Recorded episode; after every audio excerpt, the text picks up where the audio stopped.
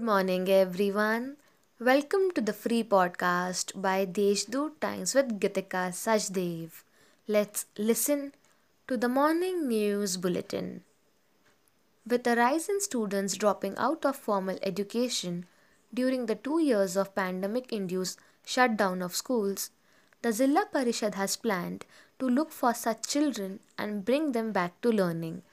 A Mission Zero dropout will be undertaken by the School Education Department from July 5 to 20 to identify dropouts, migrant children, and those not attending schools regularly.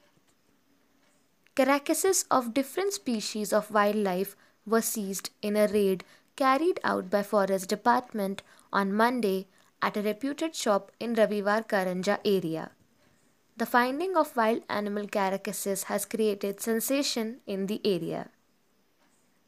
Nashik Municipal Corporation had announced a draft voter list of 44 wards in the city to be utilized for the upcoming Nashik Municipal Corporation elections and had invited objections on it.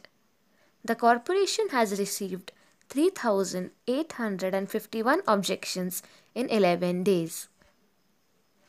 Tokade village of Malegaon Taluka has witnessed a scam of rupees 18 lakh as the funds disbursed for a road's construction have been stolen.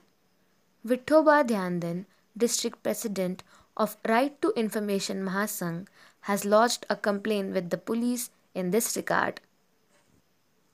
A public e-auction has been organized on July 13 from 11 am to 2 pm at the Regional Transport Office, Nashik, for vehicles confiscated due to non-payment of motor vehicle tax and various offences under the Motor Vehicle Act. That's all for the important updates of the day. For more details, visit the Deshdoot's website. Have a nice day.